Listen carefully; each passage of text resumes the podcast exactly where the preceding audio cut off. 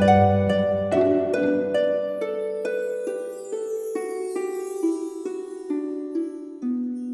イルセラピーでバラ色の人生。宇宙とつながるミオラジオ。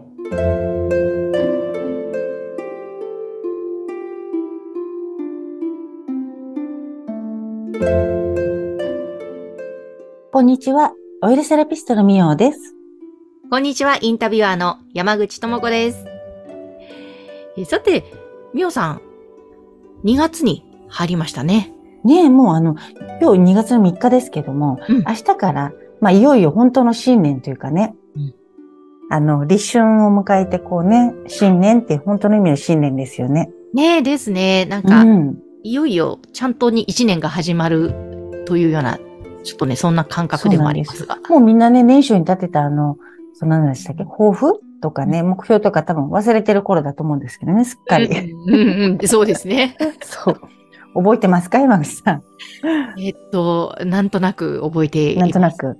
そう、だから改めてね、もう一回自分のし、まあ、新年の抱負というか、うんやっぱり日常生活に埋もれていくんでね、忙しさのあまり。やっぱりつ、あの、初心というか、常にね、自分は何を、こう、今年はしたいんだとか、どこに行きたいんだとか、どういう夢があるっていうのはね、常にこう思い出してないと人間忘れるんでね、そうです。この機会にもう一度。うん。うん。ぜひぜひ気持ちを新たにまたね、スタートしていきましょう。そして今日は、まあちょっとそんな新年にもふさわしい。そうですね。なんかあなんか新年会みたいなのいろいろあったじゃないですか。はい。まあ新年会というか、あるちょっと交流会に行ったんですよ。うんうん。たまたま交流会に行ったら、あの、実は欲しいと思ってた本をプレゼント、たまたまですよ。初めましての方に本もらっちゃって、おおと思ってこの本、なんか買わずに来たって感じで。おー、そうなんですね。すごいうんタイミングよく。そうなんですよ。はい。あの、まあ、去年から結構有名に、うんスピリチュアル界隈だけでもないと思うんですけど、もう爆発的に人気になってるペンキ画家の正元さんっていう方が、あの、YouTube にね、出てて、で、その方が本を書かれて、あの、その本が、まだ数ヶ月ですよね、今、あの、2月入ったばっかりなんで、もうはい。30万部近く売れてるんですって。へー。で、私散々 YouTube は見て感動したので、いろんな方にこの YouTube 見てって勧めてて、で、本も出されたの知ってたんだけども、まあ YouTube 散々見てても、なんか結構染みついてるんで、本買ってなかったんですよ。うんうん本見たいなと思いつつ、いやでももうだいぶ、あの、その証言さん要素がこう染みついてるんで、はい。まあ、あ、必要ないかなと思って、うん。あの、なんとなく、どっかのタイミングで手に入ればいいやと思ってたら、どっかのタイミングで入りましたよ。来ました。お、タイトルは？タイトルは、今日誰のために生きるっていうタイトルなんですよ。はい。えっと、正元さんと、うん。翡翠小太郎さんあ、そうそうその本な、協う。う調。ん。そうなんですよ。だからこれね、もう私もだから証言さんが YouTube で語ってるように今ここで語れちゃうんで、そうするとすごい長くなっちゃうから、ちょっと知らない人のためにかいつまんで言うと、まあ証言さんは、あの、このね、アフリカのタンザニアっていうとこであるティンガティンガっていうペンキアートがあるんですよね。それを勉強しに、よし、画家になるぞって心を決めて、タンザニアに行って、あの、そこの中の文殊村っていうところに住むことになって、はいで、そこで、絵ももちろん学ぶんですけど、それ以上の超びっくりすることを学んで、うん。で、まあ日本に帰ってきてね、で、その大事な大事な、こう、その、文殊村で学んだこととか、文殊村の村長さんからいろいろ聞いてることを日本人に伝えなきゃいけないっていうので、もう誰彼となく伝えてたんだそうなんですよ。はい。で、ちょうど9000人を超えたところ、伝え、あの、終わったところで、翡翠小太郎さんっていう方に出会って、うんまあでも、あの、その出会いもね、おも、面白くって、温泉にね、ある温泉に入ってて、お湯使ってるじゃないですか。はい。でそうすると、翡翠小太郎さんって顔出してないんで、全然顔は知られてないんですよね。で、もちろん、証言さんも翡翠さんの顔なんて知らないし、誰だか知らないけど、お風呂に浸かりながら、すいません、ちょっといいですか？っていう感じで、僕、こういうとこで勉強してきて、すごい話があるんですけど、聞いてもらっていいですか？って言って、おもうそこで話し出すっていうことを、もうあらゆるところで、新幹線乗ってたら、ずっと言う。いろんなね人に話しかけるっていう、あの、普通で言ったらちょっと頭おかしいですよね。うんうんなんかその内容は多分ね、話すと長くなるんでしょうけど。うん。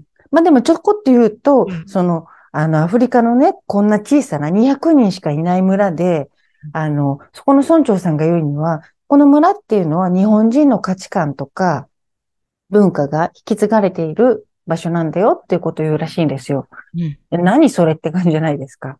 で、その村には、あの、初めて入った外国人も、あの、この証言が初めてうん。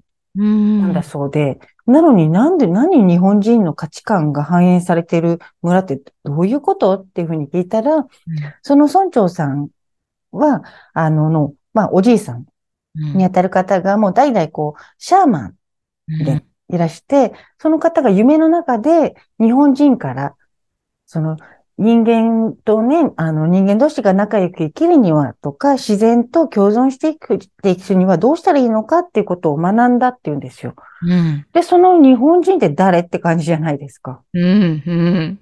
それは、あの、どうも話を聞いていると、え、縄文時代の人じゃないっていうことが分かって、はい。はい。で、それで、あの、縄文時代の日本人がうん。文殊村の村長さんとつながって、うん。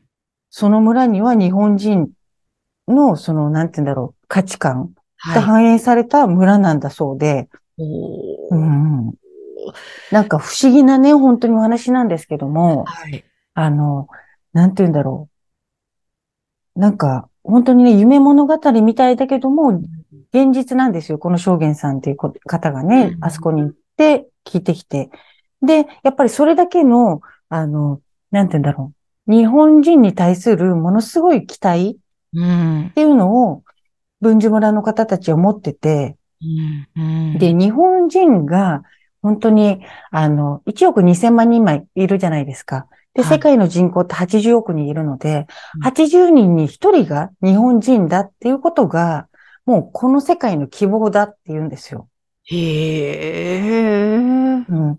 で、あの、それっていうのはなんでかっていうと、やっぱり日本人っていうのは、その、まあ日本人というよりも後から分かったのは日本語を喋る。うん日本語を母国語とする人たち。うんっていうのは、あの、とにかく自然を一番愛し、そして自然から一番愛された民族だったっていうんですよね。うんう。ん。で、あの、やっぱりこのね、こうどんどん崩壊していくように見える、この混沌とした世の中の中で、虫の音すらメロディーに聞こえるうん。うん。日本人。で、虫の音がメロディーに聞こえなくなったら、もう世界を滅亡するっていうふうに信じてるんですよ。うーん。いや、そういうお話を、そこの証言さんは一人一人にう。う伝ん。えていて、うん。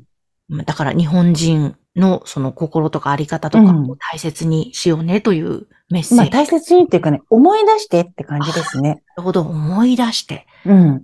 で、あの、縄文の時代ってほら1億、あ、1万5千年ぐらい続いてるんで、すっごく長かったんですよね。この争いがなかった時代と言われてて。うん、うん、で、ある意味そっから、例えば、あの、まあ、弥生に入ったり、こう、ね、ずっとこう時代が、ある意味まだ何千年なんですよ。ここね、2000年とか3000年も行ってないぐらい。だから1億、あ1万5千年続いてたその歴史の長さっていうのは、あの、すごく長いんで、その記憶は日本人の中に、DNA の中に組み込まれてるんだっていうふうに言われてて、うんでも、、すっごく大切なことだからこそ、うん一度忘れる必要があったんだねっていうふうに言われてるんですよ。で、それをもう一回思い出さないとっていうことで、あの、そうなんですよね。証言さんは、文殊村の方からものすごいプレッシャーを受けて、うん。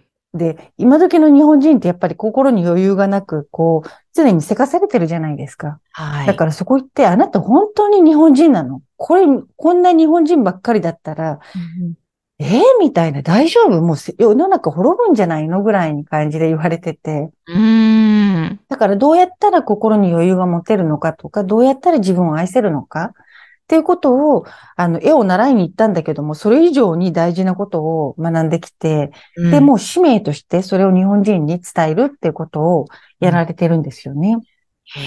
だから本当詳しくはね、あの YouTube 見るなりうん、本、今日誰のために生きるっていう本をぜひぜひね、あの、手にして、ええ。あの、じっくり読んでみてほしいなと思います。で、難しいことは言ってないんでね、一つも。ええ、え、なんか読んでみての、みおさんの感想は？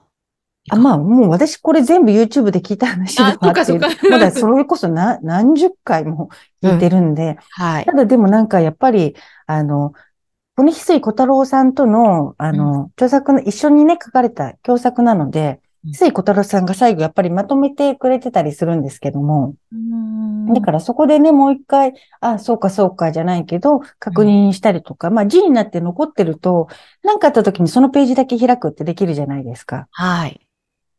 だからね、なんかそういう意味で本は、あの、手に入ってよかったなと思って。おうんー、すごい。タイミングよくみおさんのもとに、そうなんですよ。すごい表紙もなんかね、とっても彩り。そう、これね、ティンガティンガの、あの、証言さんが描かれた絵なんでしょうね。ね、なか、うんん。茜色や黄色や緑の。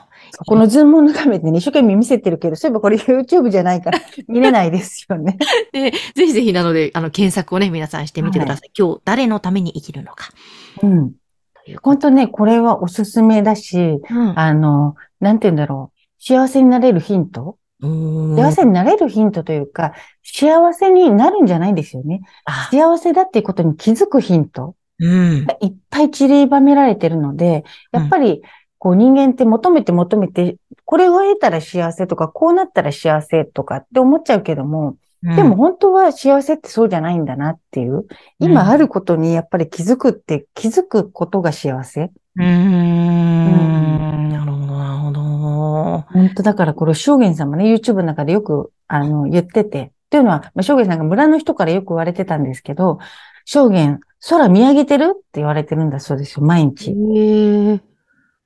で、空見上げるぐらいの心の余裕がないと、やっぱりね、どうにもなんないらしくって。だから本当ね、皆さん、こう、あの、空見上げて。で、まあ見上げて、今日もね、青空が美しいですけど、ああ、すごい綺麗な青空だなとか、風が気持ちいいなっていうのを、最初は形式的でもいいから、うん毎日やると絶対何かが変わってきますね。ああ、いいですね、いいですね。わあ、素敵。そういったようなね、えー、ことが書かれているこちらうん。の本、うんぜひ皆さん手に取って見ていただきたいですね、多くの方に。うん。今日誰のために生きる？これ、文字村のね、挨拶なんですよ。朝の挨拶というか。そうなんですか？そうえー、素敵。へえ、いいですね。そうなんですよ。わあ、なんかいいな。ちょっと私もちょっと本は手にしてみようかなとうん思いまぜす。ひぜひ、うん、こうん。れはね、なんか、あの、私もこれからもいろんなところでうん、こう、おすすめしたりとか語っていくと思うので、ぜひまずは手に取るなり、まあ、手軽にね、YouTube で証言さん、証言って入れたらすぐ出てくるんでね、ぜひ検索してみてみてください。はい、わかりました。えー今日はみおさんの元にやってきた本、おすすめの本、今日誰のために生きるか、こちらをご紹介しました。みおさんありがとうございました。ありがとうございました。それでは皆さん、ごきげんよう。